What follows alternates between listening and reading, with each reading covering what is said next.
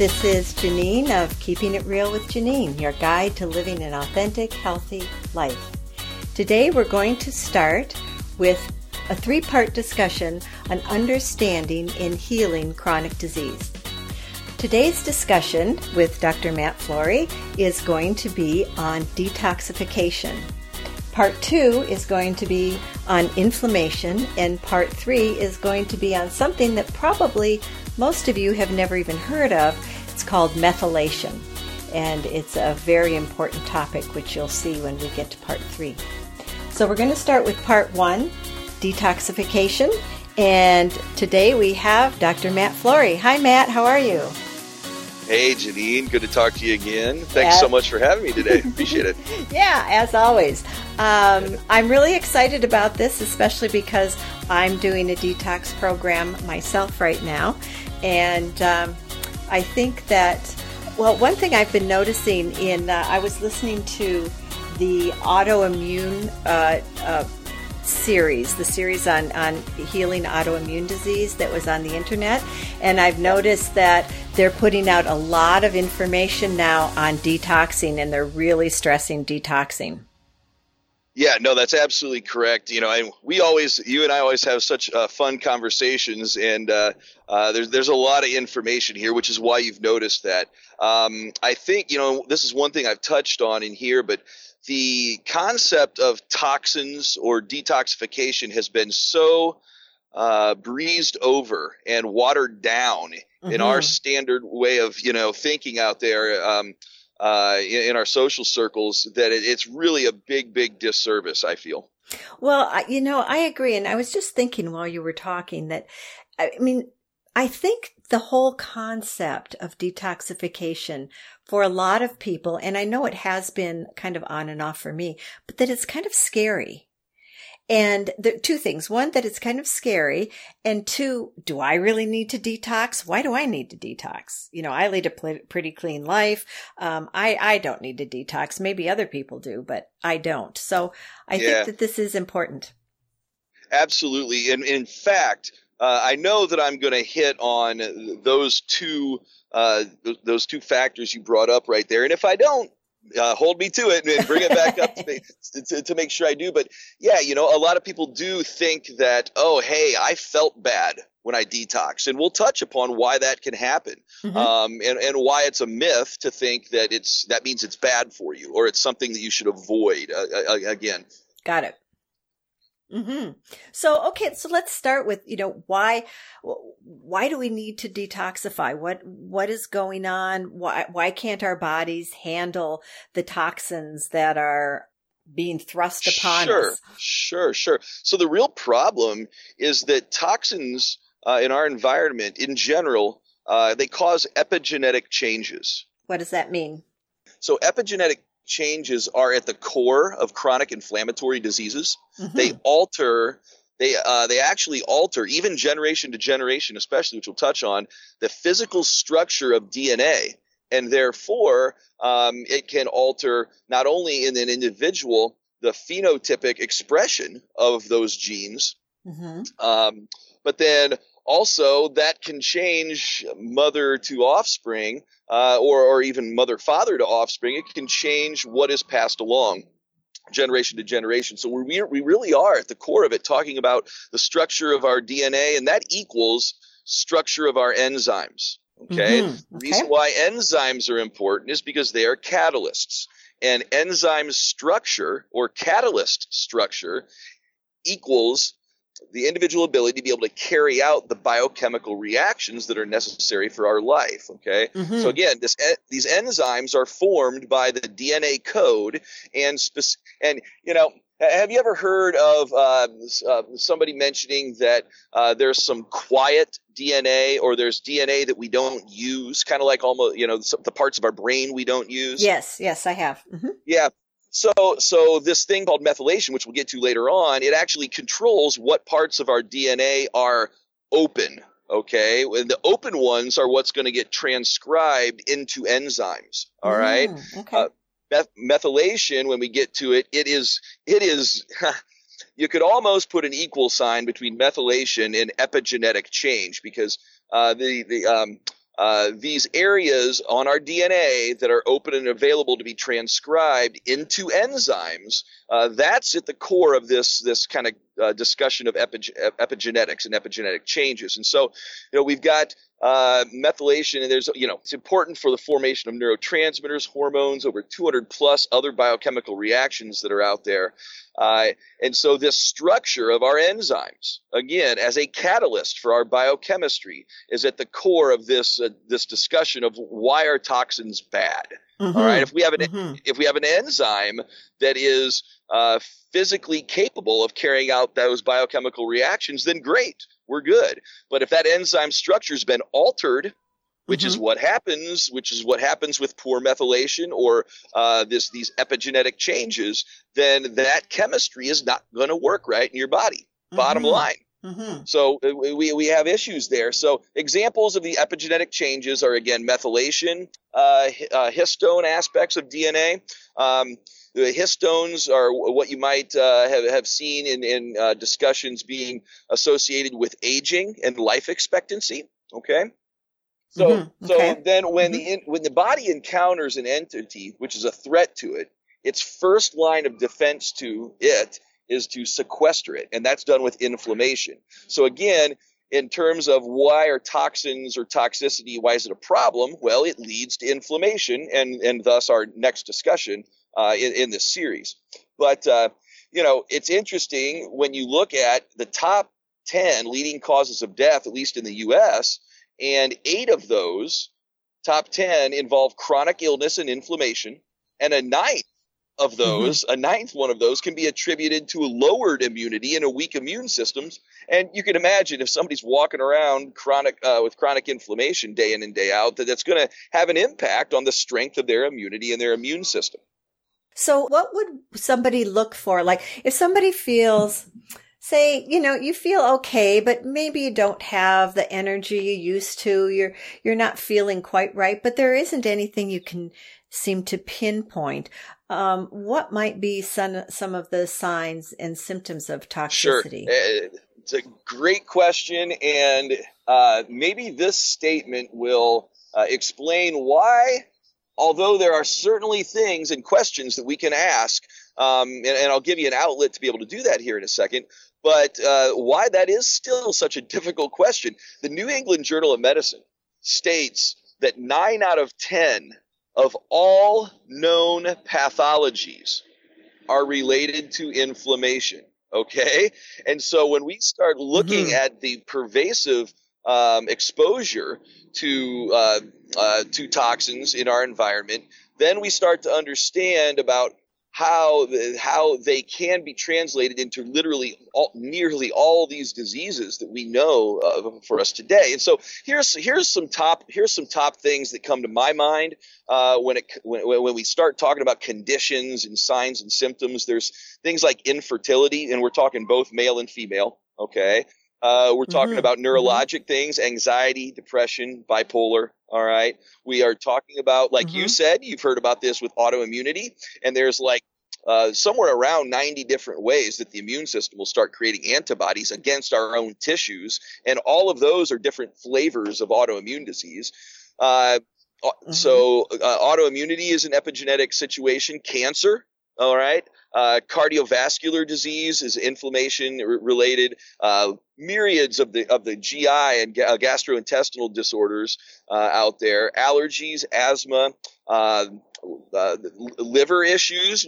Obviously, liver is one of the top things that is involved in our detoxification in our body, and one of the uh, I think the greatest growing disease out there right now is non-alcoholic fatty liver disease.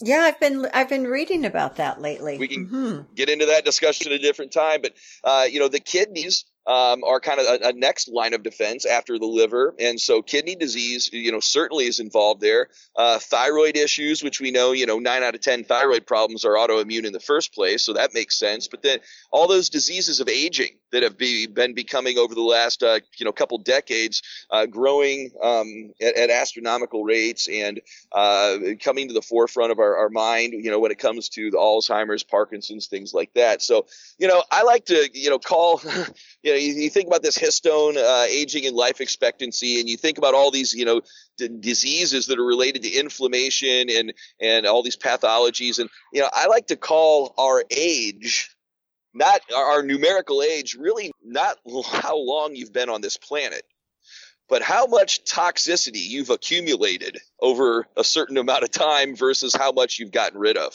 Okay. Mm-hmm, mm-hmm. That makes sense because what you're calling the diseases of aging, I think it's very sad, but it's becoming just part of what people accept right. as, well, I'm getting older. Yeah. You know, that this is what happens. I know when I got over my autoimmune, you know, issues, I seriously, I, you know, I had depression, I had thyroid problems, a number of these things I literally felt 10 years younger. I felt like I shaved 10 years off of my quote unquote age. And so I've got a personally a different perspective on aging.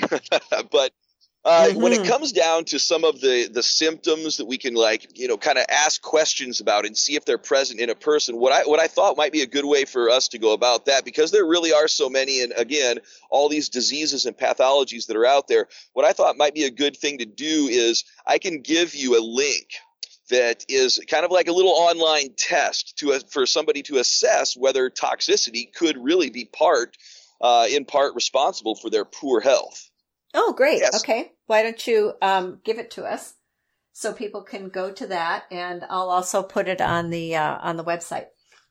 Yes, that'll be. Uh, do you do you know? Yeah, that'll be functionalhealthteam.com slash toxicity mm-hmm. test. Functionalhealthteam.com slash toxicity mm-hmm. test. Okay, and I'll put that on the website too. Great. Okay. So at this point, uh, we can go ahead and uh, really start to dig into some of, uh, you know, how is this such a big problem, right?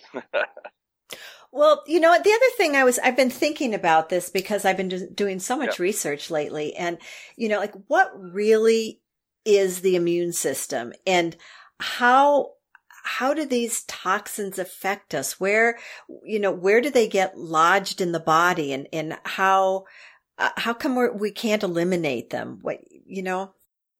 Well, uh, we will we'll get into why can't we eliminate them? How do we eliminate them? What's responsible for eliminating them coming up? You know, the immune system, immunologists, um, and I'm thinking this was in the 15, maybe 20 years ago range started coming up with a really a, a, different unique definition for the immune system something that they um, different than what they had ever thought before the immune system mm-hmm. began to become conceptually something that they recognized as being pervasive to every cell of our body, right?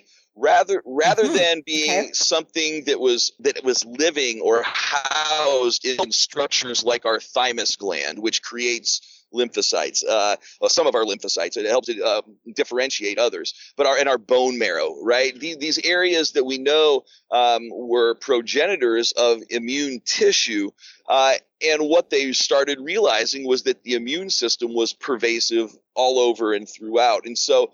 Uh, one example of where do these toxins end up in our body is in fats, in fat cells. Okay. Uh, mm-hmm. We ended up storing okay. them there. We, we, there you go, and, and non-alcoholic fatty liver disease, right? Where else does our liver put toxins uh, that it's overloaded with, but within fat? And so whether that's in our ab- abdomen and the abdominal fat that's such a, a, a problem. Uh, we're going to talk about obesogens or toxins that just uh, dr- drive uh, fat deposition and the inability to burn fat. Um, but in fatty cells, and then uh, even when that's you know when the abdomen is getting too much, well then it has to start. It even starts storing them in the liver itself in fat in this non-alcoholic fatty liver disease. So you know that that's that's probably about as far as I should go into the immune question currently um, without with you know without maybe some other um, understanding of the sources you know what is a toxin in in, in general and mm-hmm. and we can certainly as we get into inflammation we'll certainly be talking a little bit more you know definitely be bringing in the immune system and, and those sorts of aspects mm-hmm. so so just the one thing that yeah. comes to mind um, as you were speaking um, and we don't have to go into sure. it deeply but just so there are so many people now who are mm-hmm. obese and so many people who are trying to lose weight. So as they're losing weight and losing fat, then where are those toxins, those stored toxins going? Right, right. Well, if they can lose weight and burn fat mm-hmm, based, mm-hmm. based, on the toxins that they have been or are continually exposed to. That is a very, very important question is are the seven channels, which we'll get into in a little bit, are the mm, are the mm-hmm. channels of detoxification, are they ready to eliminate it from the body. And there we get into that one myth that I referred to about I, do, I don't respond well to detoxification or I didn't feel good when I did it. Well, if your body's kind of burning them and, and it's caught in a no man's land, but not able to completely eliminate them, well, then you're just you're just re-exposing yourself to these toxins, and so it can feel bad. And so we'll, we'll touch upon that. Okay, great. So where would you like to take our discussion next?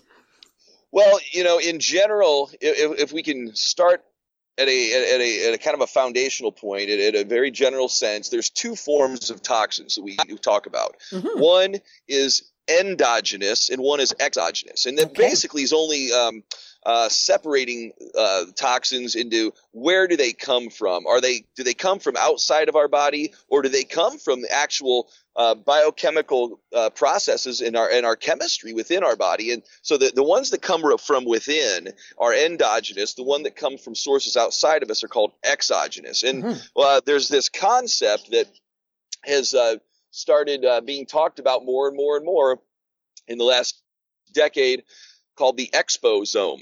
E-X-P-O-S-O-M-E. And this is, uh, the exposome measures the exposures of an individual throughout a lifetime and how those relate to their health.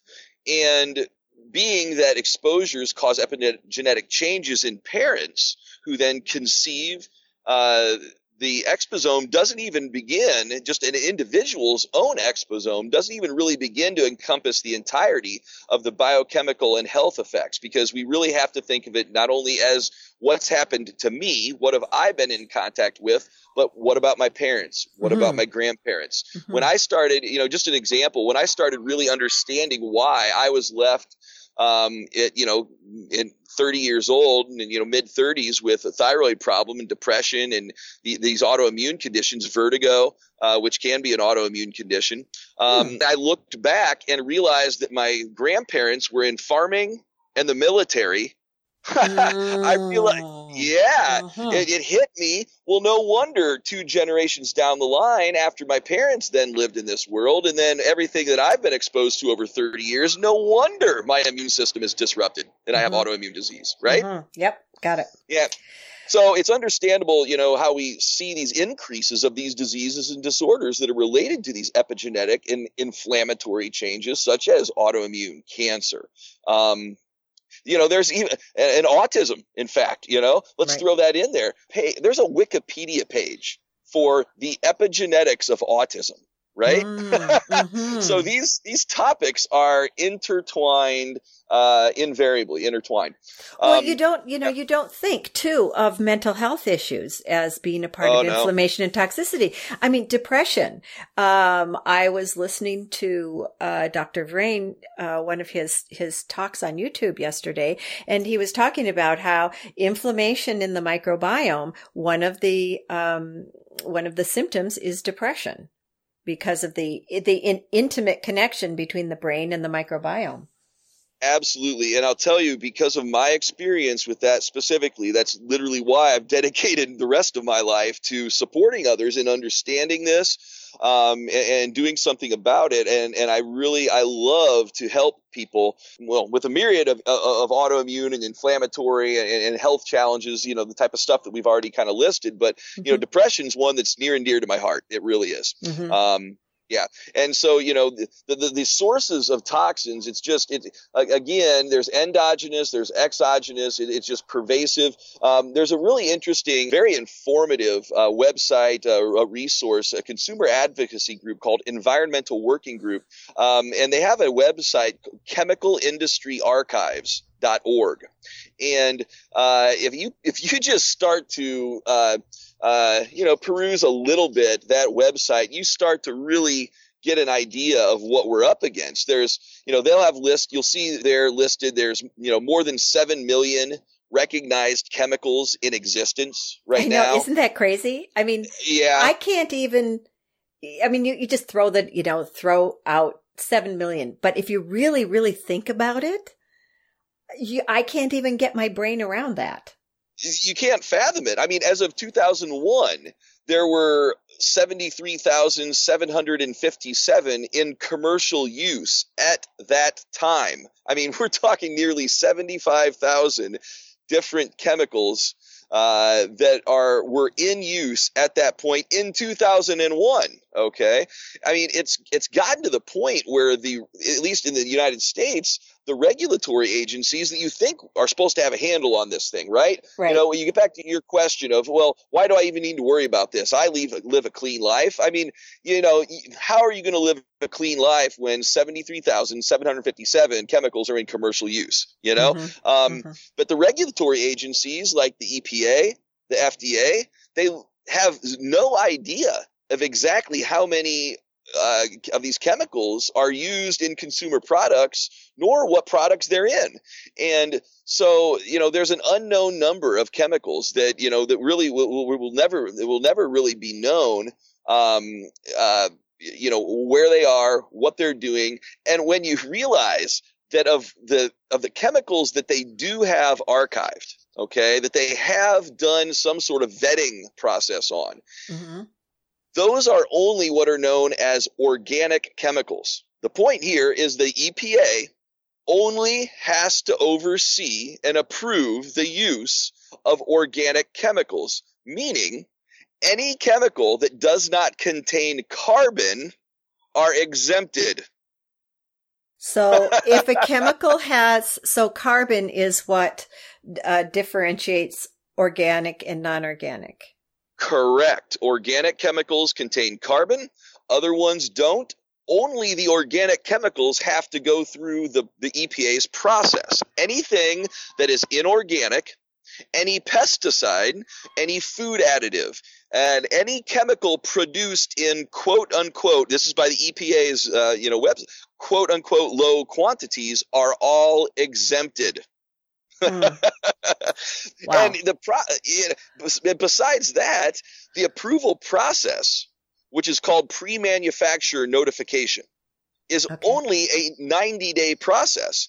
And if you remember back to our discussion on glyphosate, what was one of the tactics that big companies are able to use to get their stuff passed? They'll take research that is, let's just say, over 90 days, and it may be documenting health issues. And we've seen time and time again where they will redo that research with only a time period of 90 days and they won't find any problems and they'll get their stuff approved, right? hmm Yeah. hmm So, you know, the pre manufacture notification process that the EPA runs is only 90 days.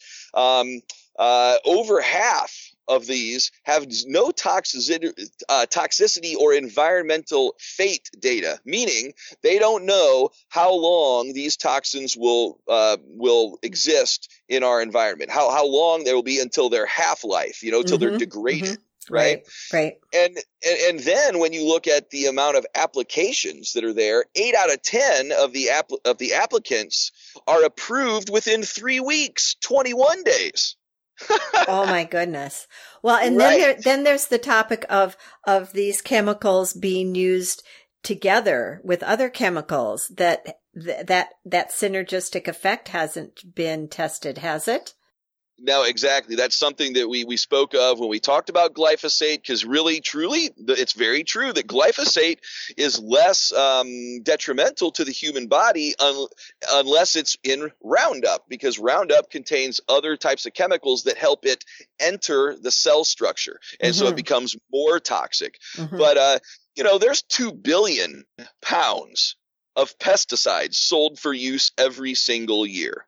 2 billion pounds wow. you know and, and, and again only one in a hundred of these approved uh, chemicals by the EPA contain any biodegradation data, or how long will it persist in our environment until it's not going to be something that can be uh, active on our physiology anymore, or, or on the on the environment mm-hmm. a, a, anymore in, in, a state like that. Another, just you know, just kind of to wrap your mind around this sort of a thing, even though it's it's very large scale, which kind of makes it tough yet, but um, in the North Pacific, you know, uh, again, you, will want to Google this maybe, or there's a Wikipedia page dedicated directly to the Great Pacific Garbage Patch. You ever heard of that? Mm, mm-hmm. Yes, yes, yes. You know, and, and so we've got in the North Pacific a massive spiraling bunch of junk that is uh, estimated to be somewhere, and I don't know how they can uh, not have a better estimate than this, but somewhere between the size of Texas and the continental United States. there, that, that's quite a bit of uh, uh, variable there, but it, there's a lot of variable there. And so, you know, today's discussion is completely about chemical toxins and doesn't even really touch upon then other sorts of toxicities that are out there, like radiation right? Mm-hmm. And electromagnetic frequency. Mm-hmm. And so there, there's a, again, just want to put out the scope of this discussion and what our bodies are uh, are exposed to because of that exact question you asked me. Why do I need to detoxify? I, I live a clean life right? I don't mm-hmm. I don't notice symptoms, but we're taught that these symptoms um, of of being a individual living in this environment that is just overburdened with toxins. These symptoms are, you know, like you said, just things that happen to us as we get older, you know, and diseases happen. And I'm not so sure that that's the end of the story. I would agree with you. Right. You know, a couple things that have happened here recently. Uh, literally a few days ago, on June 15th, the um, uh, the American Academy of Pediatrics uh, put, put out a story as I was preparing for this. I, I thought it was really interesting. This just came out that they they now fi- found that um, uh, lead is found in higher uh, frequency in foods of baby foods than it is the general, like the general uh, population of foods right? The, the, the, general operations. No. In fact, 20% of baby food samples tested, one out of five. you know, who's gra- who at the grocery store is grabbing, you know, 10, 20, 30 bottles of baby food? Well, out of every five of those, one of them, you know, it, uh, by this report anyway, contains lead. And, and it's just it's just absolutely amazing. Absolutely amazing. Mm. Mm-hmm. Mm-hmm. Uh, so, uh, just just so people know, actually, just so people know, uh, 65% of samples of root vegetables that, that had lead in them. Okay, baby carrots. All right, mm. more often than regular carrots. Uh, 40% of crackers and cookies. 29% mm-hmm. of fruits and 4% of cereals. So just so people can have uh, some idea, you know, 89% of grape juice had had had, had lead in it. This was from this study. 67% of mixed fruit juices, 55% of apple juice, and 45% of pear juice. So again, just so people can have some take-home information to be able to be useful. Wow. Now, does yeah. it make a difference if it's organic or non-organic? Uh, well, I don't know if there was that uh, uh, delineation set up in this uh, study that's being reported on by the American Academy of Pediatrics. I'm not sure if the organic versus inorganic had uh, any sort of um, uh, influence on whether they would find lead in it or not. I mm-hmm. actually I can't I can't say if that's the tr- that's true or not. So okay, so but this was all baby foods right? Yeah, yeah. Everything I okay. just mentioned right there were baby foods or products like grape juice and the fruit juices that are, you know, very often uh, scooped up by parents mm-hmm. so that mm-hmm. they can use it for nutrition for their their developing children. So, from my perspective, the takeaway from what you just said is that if at all possible, um, don't use commercial baby foods with your little ones that you need to be making your own if possible. And I'm sure a lot of people don't even have the time or yeah the energy to do that, but that would be right, the ideal. Right, right. Yeah, it's becoming something that we now know about that we have to be really, really choosy about where we're getting our foods, and and obviously with this you know bit of this discussion, um, that's even more so an issue with baby foods. Mm-hmm. Wow. Good information. Thank you. Yeah, for sure. So, you know, once we realize, you know, how pervasive this stuff it really is, uh, I guess really the next logical question there is after, you know, why do I need to detoxify? You know, it's how, how do I detoxify, mm-hmm. you would think, right? Mm-hmm. Mm-hmm. Yes. So how do we? Have we really uh, deeply covered what um, what the what the some of the signs are that we would take for granted as we're getting older, things that we think are natural. So our energy getting lower, not, um, not having a lot of energy, um, maybe insomnia. You know what? What? I think. Go ahead. I think those are both pretty decent ones. But you, you gotta you gotta remember that if we're talking about nine out of ten pathologies, then you also have to be alerted to this problem when the doctor tells you your cholesterol is high, mm-hmm. right? When, when the doctor tells you that, okay, hey, we've got some cardiovascular concerns, we've got a thyroid problem, we've got GI issues. Uh, when you have when you have symptoms of depression or anxiety, mm-hmm. mm-hmm. right? Uh, he- certainly headaches. We could we could mm. say is up there. Um, the feeling of lethargy, like I think you said, fatigue a, a lot of these things but we, we have to be aware that even when we think we're feeling pretty normal for the average person our age, if we've got some of these problems going on that our doctor starts talking about and starts giving us medications for, mm-hmm. then we li- very likely have a tox a toxin okay. problem. All right, good.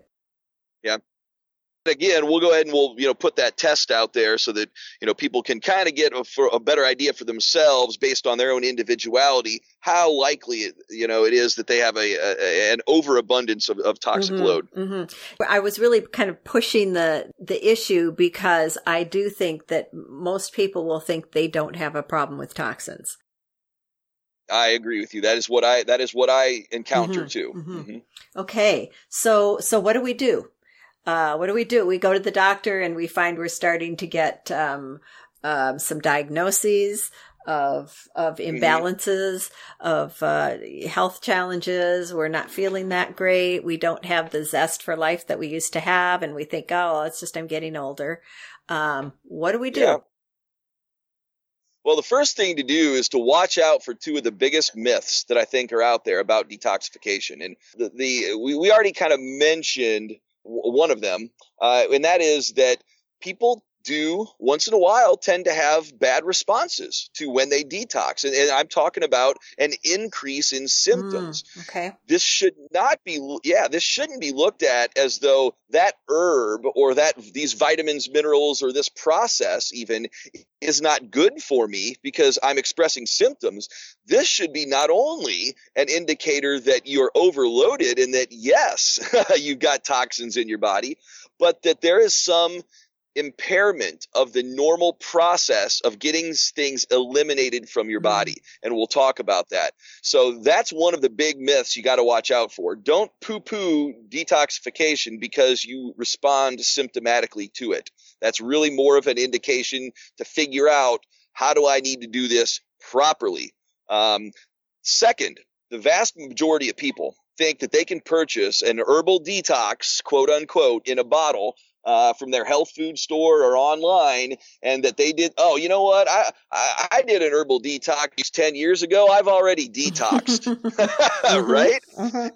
Uh, it can't, it can't be farther from the truth. And, and I think as we get into, you know, the, the, this next discussion of how do we eliminate it? What are the seven channels of elimination that we, that we use, that detoxification uses to remove stuff out of the body? I think you'll understand why this concept of, oh, I, I detoxed once back, you know, after my undergraduate days, I detoxed and, uh, I'm good to go, doc. You know, I've already done that. I've been there, done that. That just, that just doesn't work work. So, um, okay. Yeah, I think that's the other big mm-hmm, myth that's mm-hmm. out there. Okay. So, what are the seven channels of detoxification?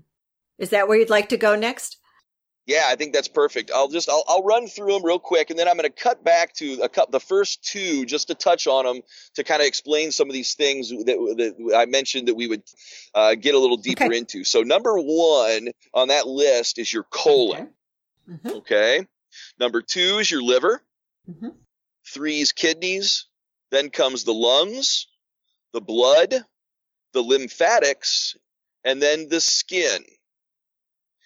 In fact, if you have a chronic skin condition, if you get hives, if you have allergic reactions, uh, if you have skin sensitivities, if you have acne that's pervasive, if you have eczema um, and dry skin patches, watch out because it's it's not a coincidence I listed the skin at the end of that list. What that means is that the other channels of elimination are compromised to a degree enough that your skin is almost a last ditch effort of your body to get stuff out of it. And I know that sounds like a weird idea, but your body literally will push stuff out through its skin because guess what? Guess where your your your the, the majority of stores of your fat cells are in your skin, mm-hmm. right? And so if we say that we store a bunch of toxins in the fat cells, well, then your body, with everything else compromised, it's going to try to push it out through that skin. Mm-hmm. Okay? Fascinating. I didn't know that. So, yeah. so what you're saying, just to summarize, then yeah. is if you yeah. have chronic skin conditions, eczema, psoriasis, um, whatever, that that is an indication that your other channels of detoxification, colon, liver, kidneys, lungs, blood, lymphatics, they aren't up to snuff. Some something right. in there isn't working and, properly, and so it's coming out in your skin. Absolutely right, and you probably you have a high likelihood of being one of these people that quote unquote don't respond to detoxing very well, mm. right? Because if you do that, you're probably going to get worse eczema or your acne is going to increase or on you know any, any of those things you might get some allergic reactions some hives mm-hmm. you know um, so again all this stuff kind of goes together there but you know the, the the three main or the three major i should say the three major phases of detoxification involve those first two the colon and the okay. liver mm-hmm. okay so the, the the phase one and phase two of our detoxification process, which basically involves taking a toxin and processing it chemically so that it can be removed easily from our body. The number one and number two occur in the liver. Okay. All right. Phase one really involves some pretty basic vitamins and minerals. Okay. These are things that are easy to acquire from our diet. And so it's not very often that a that uh, it's not very often that access to detoxification substances are are a problem here, okay. right? Uh, we, we we have pretty good exposure to these vitamins and minerals, unless, of course, there's an absorption problem in the gut. That's not something for us to get off track and go on to today, but you know we'll get into that you know when we get into inflammation uh, a- absolutely but so phase one is really pretty easy to carry out there are some genetic variations that can influence it though. Okay. okay. There's enzymes that are involved in the processing of these chemicals and they're called CYP enzymes or CYP enzymes. Mm-hmm. And there's all sorts mm-hmm. of them. And again, these are coded for by our genes and they can vary, um, especially again when we're talking about the epigenetic changes that can happen generation to generation. Are there about 40 of those? Is that what I've read? Yeah, yeah. yeah. Okay. That, Correct. That is, you're thinking of the absolute. You're absolutely you're thinking of the okay. right thing. Mm-hmm. Mm-hmm. So that's phase okay. one, okay? And, and, and phase one takes toxins that aren't good for us, but it turns it into a different chemical. Okay. Phase, which phase two picks up. Now, phase two, I'll just say this: if if a toxin, and we'll talk about why it might happen here, but if a toxin gets hung up in between phase one and phase two, watch out because they, often those intermediary toxins between phase one and phase two are much more toxic than even what we started out mm, with. Mm-hmm. Okay. So what phase two does is it takes this intermediary toxin and it either methylates it or it glucuronidates it, which is basically taking a glucose molecule and attaching it to it, or it sulfurates it, which is taking a sulfur molecule and attaching it to it. And the way you can think of these phase two processes that do the use the glucose or uh, sulfur or in methylation a carbon. Um, it's kind of like our body's putting a recognizable handle or or on that toxin so that other molecules can come recognize hey this handle is something i can pick up mm-hmm. and i can carry this toxin out of the body okay all right? mm-hmm. some of these some of these things recognize a glucose some recognize sulfur some recognize the carbon group of methylation and so they can grab them and they can get them out of the body interestingly enough, when we talk about that sulfuration, just to talk about, you know, touch on what, something we talked about before, in autistic children, um, this uh, a study performed by um, uh, Waring and uh, W A R I N G and his group of group of scientists showed that 92 percent of autistic children had a problem with sulfuration or mm. the liver phase two attaching a sulfur kind of compound to that toxin to get it out of the body. Okay. Mm-hmm. So I, Interesting. I, just to kind of mm-hmm. frame some of this again. Yeah. And, and, so then we already mentioned how, um, you know, these intermediaries are often worse than the, where, where they started. But the, the whole point of phase two is to put that handle on there. So, uh, so, so something can recognize the handle and get it into the colon. Okay. All okay. right. And is that happening in the liver? Right. Right. So the phase two reactions happen in the liver and then it dumps it into the GI okay. tract. Okay. Mm-hmm. Right. So then we're, we're in the GI tract now. We've passed through, hopefully, phase one and phase two. We're now in the GI tract and we're moving down into the colon. And phase three is there in the colon where we are able to excrete this mm-hmm. stuff. All right. Now you can, there are some conditions in the colon uh, that we can pick up on stool tests and other and other things of that nature that can identify levels of certain enzymes that are really very normal and necessary for our bodies, uh, but when they are imbalanced, can cause recycling of these toxins. Mm, okay. Okay. For instance, just to be for for a very short uh, mm-hmm. specific mm-hmm. here, beta beta glucuronidase is an mm-hmm. enzyme that is produced from the digestion of normal fibers by normal gut bacteria. So it's a very normal mm-hmm. thing. Okay. But when we have when we have too much beta glucuronidase compared to the amount of fiber in our diet, then that excess enzyme beta glucuronidase it doesn't just stop working. Okay it, it continues to work and it finds something else to work on. And the something else that this specific enzyme works on is glucuronidated toxins, something that is in phase two. And it breaks apart that toxin from the glucose kind of, um, uh, the glucose type molecule that it's attached to, the handle. It breaks the handle off there.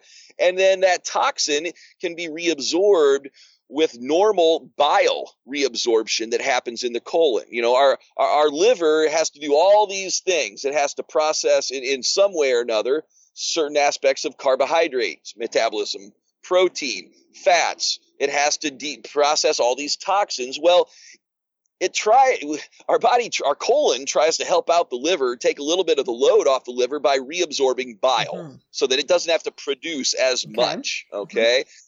And if this glucuronidase, uh, beta glucuronidase problem is there, then we reabsorb toxins, uh, things like hormones, things like prescription drugs, a whole series of other toxins. We recycle those, we reabsorb those. So not only is our liver spent resources mm-hmm. to bind this toxin up, but now we're reabsorbing it. It's got to do it again. And so that becomes a really a very, very big problem. And, you know, a lot of times people might like to think, okay, well, if the beta glucuronidase acts on fiber, well, I'm just going to eat more fiber.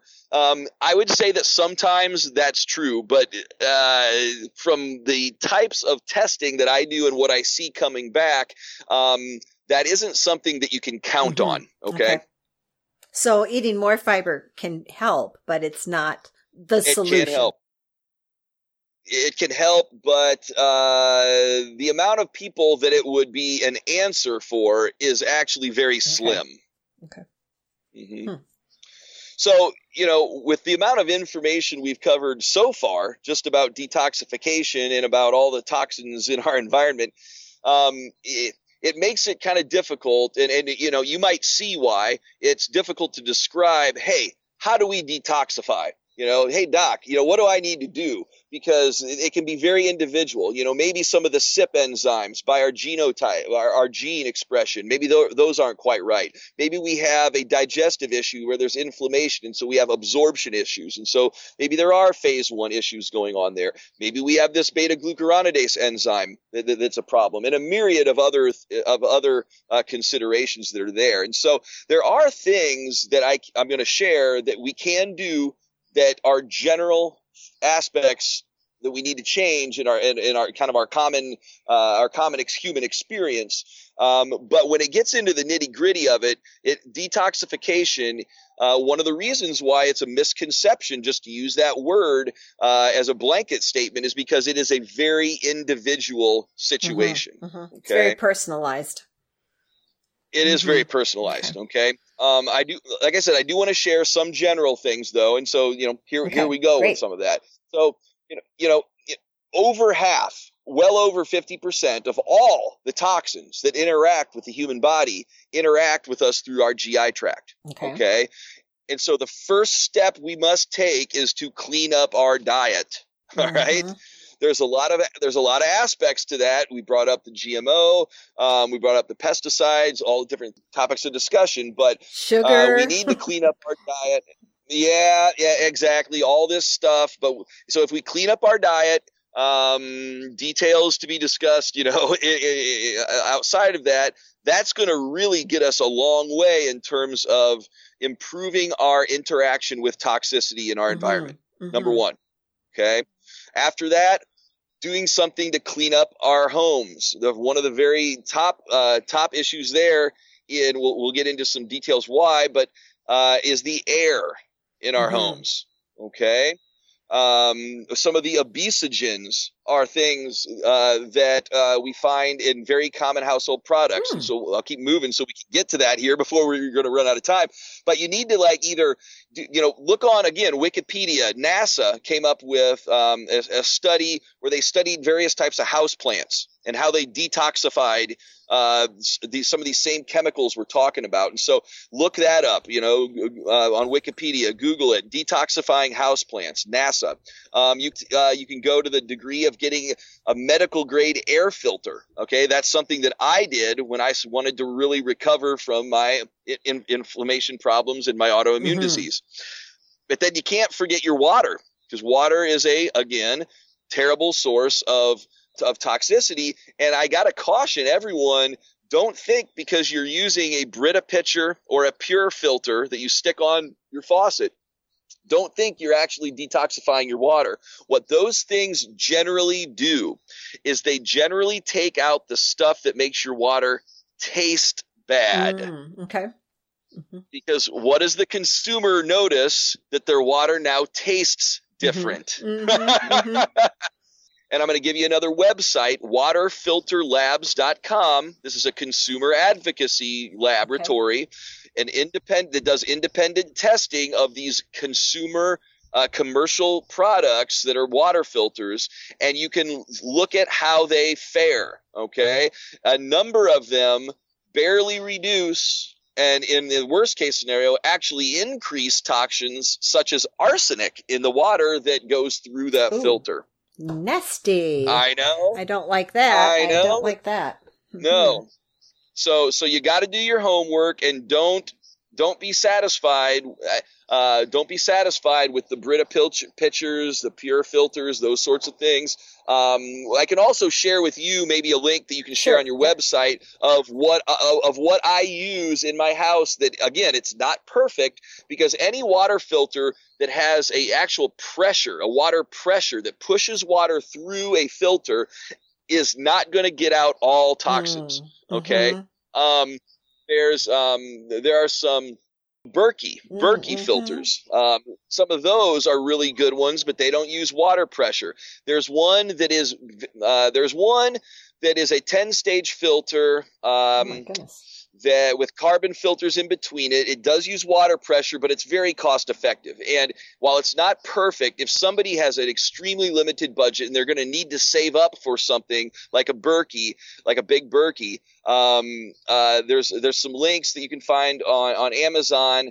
Uh, let's see, it's called uh, uh New Wave Enviro. Okay and it's a 10 stage water filter and you can spend 60 or 70 bucks and you can get a water filter that will hook up sink side it's not perfect again but at least it will do it'll do something for you until you can you know maybe save up for for what is going to be the most mm-hmm. effective with you know reverse osmosis or some things right, like that right. right, so so is there anything that will take out I, of course i'm thinking especially my pet peeve right now, glyphosate, but pesticides and glyphosate, yeah. herbicides.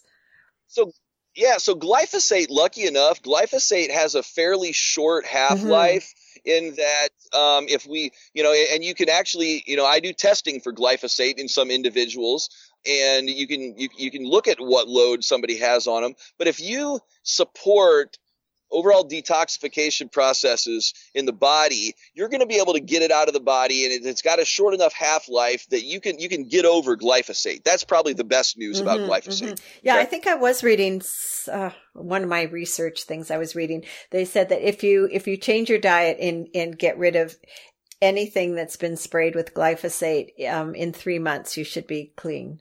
Yeah, I do believe that. Um, I do believe that glyphosate is from all the research I've seen, glyphosate something that we can get over. You know, I, I know people that have uh, been eating organic for longer than three months, and there's and they still show up with a moderate amount of, of, of glyphosate mm-hmm. in them. So I don't know if I would say that by experience I've seen that the uh, glyphosate is completely gone within three months, but I do think that you can appreciably reduce your amount of glyphosate should you start to uh, move to where you're more and more organic. Mm-hmm. Okay, and and again, notice how notice how what you um, mentioned right there was a three month period of time. We keep seeing this 90 day period of time kind of over mm-hmm. and over. And I think this really ought to be taken to heart that this is, you know, the amount of time that the body, it's, it's an important amount of time when it comes to your liver, when it comes to these sorts of mm-hmm. topics, that, that 90 Okay. You know? Okay. Yeah, and and uh, uh, with glyphosate, it, you said you're still finding it in people, but it it also could be because, uh, or a lot of organic food does have some glyphosate now because it's in the water, it's in the soil, it's you know it's. I I still think you're you're better off with organic because you're getting far less of it than non-organic, but that could also be why you're you're finding it in people. Agreed, agreed. But but you got to remember too when you're talking about being able to start getting rid of glyphosate or any others any other sort of toxin is that when we start talking about you know the, what we'll wrap up with here these endocrine disrupting chemicals, our obesogens, uh, the stuff that causes leaky gut, mm-hmm. these things we might be beginning to detoxify from them, but the downstream effects of them might still be going on in the body. And so we may not see immediate symptomatic change. We may not see immediate symptomatic change going on there. And so you, you got to keep that mm-hmm. in mind, you know, um, uh, because a number of these endocrine disrupting chemicals, they'll they find that when the the, the developing um, the developing child is exposed to them, they cause basically irreversible irreversible, irreversible damage. Mm. Again, why, one of the reasons why this kind of um, uh, generation to generation progression, uh, you know, we see such problems in, in the increases um, exponential, even in something like autism. Mm-hmm. Wow.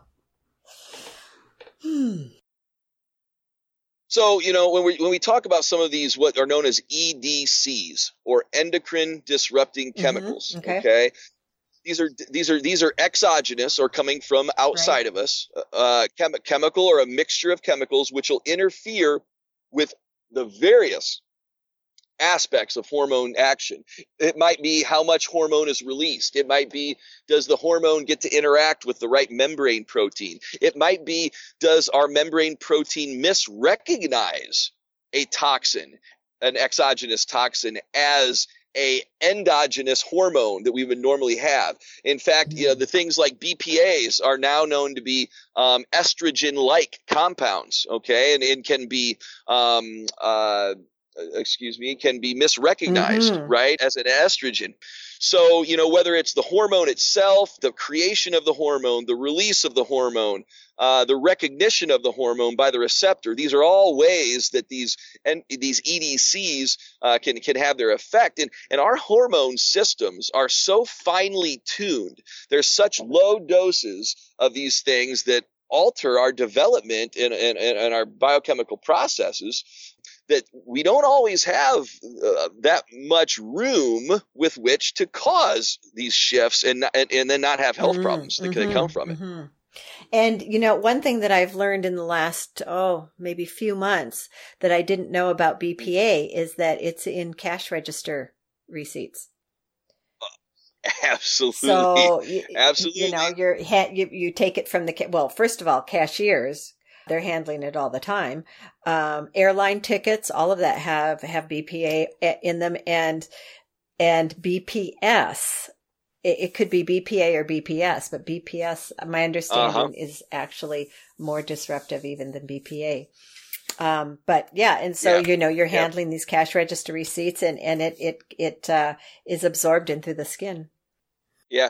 Well, and, and we know at this point, we know that these things have these effects on the human body. I mean, um, you know, research has proven that animal uh, effects on animals are accurate predictors of human effects. And that's due to the fact that these endocrine and reproductive systems of, of mammals are strikingly similar. similar mm-hmm. Okay you know, we, we see, uh, you know, in terms of a history in the 1950s, um, the Gulf Coast bald eagles uh, all of a sudden, you know, researchers were seeing there was no interest in sex or caring for the young on the, for these animals, mm. and they were becoming sterile.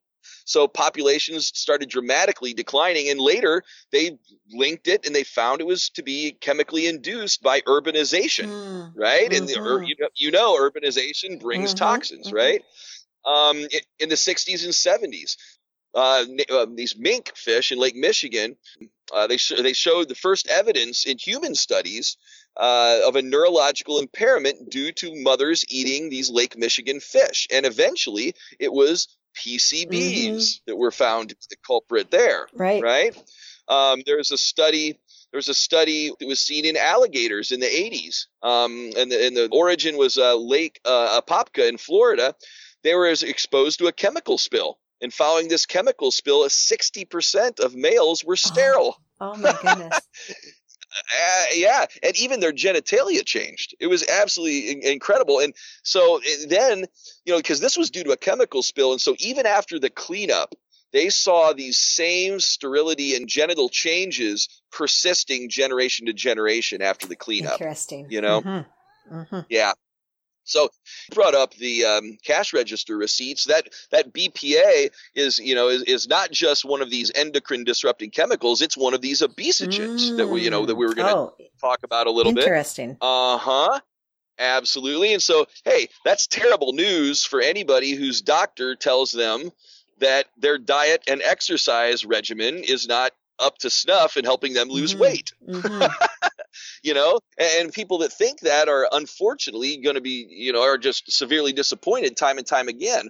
Um, because, you know, these are BPAs, which, you know, I think we first heard of them um, as a uh, something that was released from plastics, right. mm-hmm. you know, but it's one type of endocrine disruptor, and, and this stuff is found uh, in in Gore-Tex, Scotchgard, Teflon, prescription medications, medical devices. It lines the cans of canned food. Mm-hmm.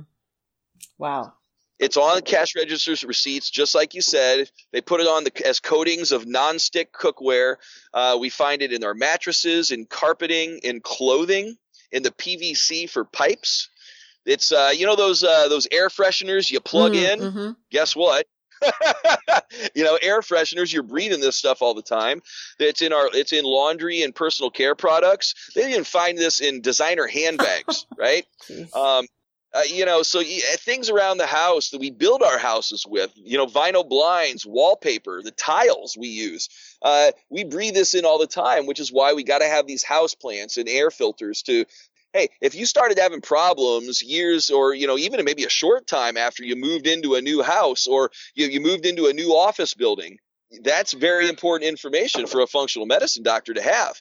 Um, and, and, then when you start looking at what we're consuming, you know, microwavable popcorn, the, the, the stuff they put on the lining of that bag or the food packaging of microwavable foods, because these are, again, you, you think of the non-stick cookware, you know, these are things that make that mm-hmm. food not stick to the can or to the, uh, to the, the cardboard packaging, right?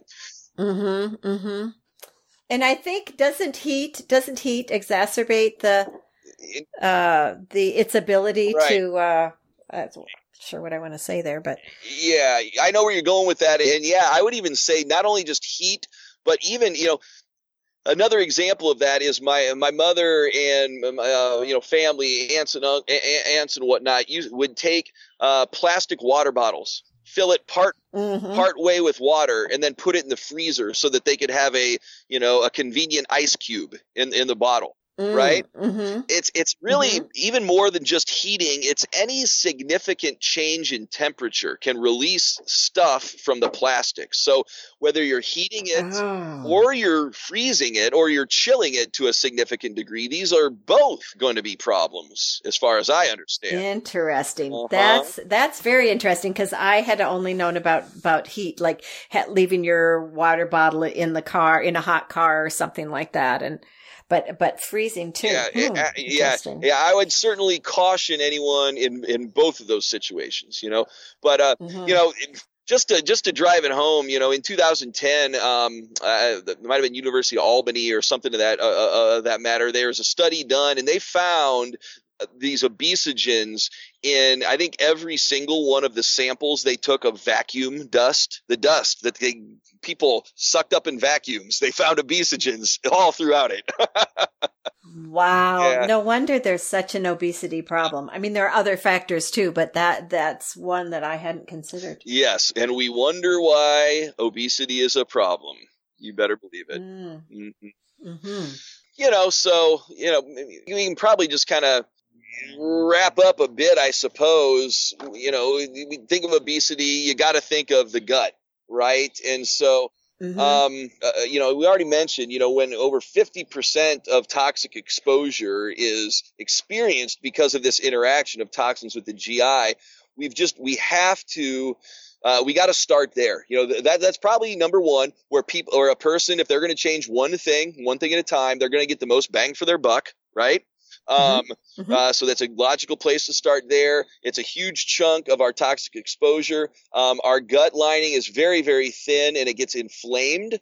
Uh, again, uh, our body's first line of defense against any sort of uh, invader, toxin, uh, or, inf- or, or influence like that is to sequester it and get inflamed. And so we get this gut inflammation, and these these toxins they're one of the compounds that can open up and, and cause this condition called leaky gut. Okay, mm-hmm. they will cause the mm-hmm. failure of the tight junctions that hold one cell against the next cell of the thin gut lining. And the reason they're so tightly bound is because we're supposed to only absorb nutrients that the cells recognize from one end of the cell. If you can imagine the top of a cell and something coming in the top and, and filtering through the bottom. And the only stuff that gets filtered through is just like a, a, any other filter you have. It's only the stuff that is recognized by that cell. And so the only stuff to come out the bottom end is stuff that was supposed to filter through. Well, if you start mm-hmm. breaking apart these junctions that hold one cell to the next, well, now this stuff doesn't have to go through the top and then through the bottom of the filter. It can pass right in between and then it has direct mm. Yep, it has direct access to our bloodstream and that's what that's what leaky gut is. Okay? Got it. That's a very good explanation. Thank You're you. Welcome. Interesting. And I assume may I assume, I don't like to assume, but may I assume that in part two, when we get into inflammation, you'll be going uh, into more detail in leaky gut. You better believe it. That's a very safe assumption. Okay.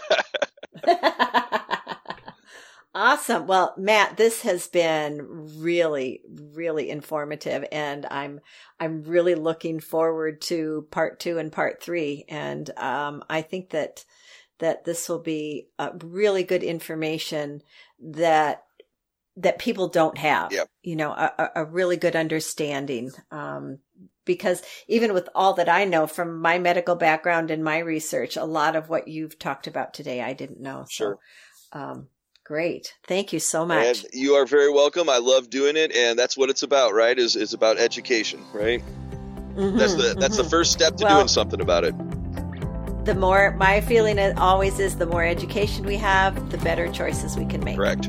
I agree with you. Thank you so much for having me today. Okay, so yeah, until part two, take care. Take care.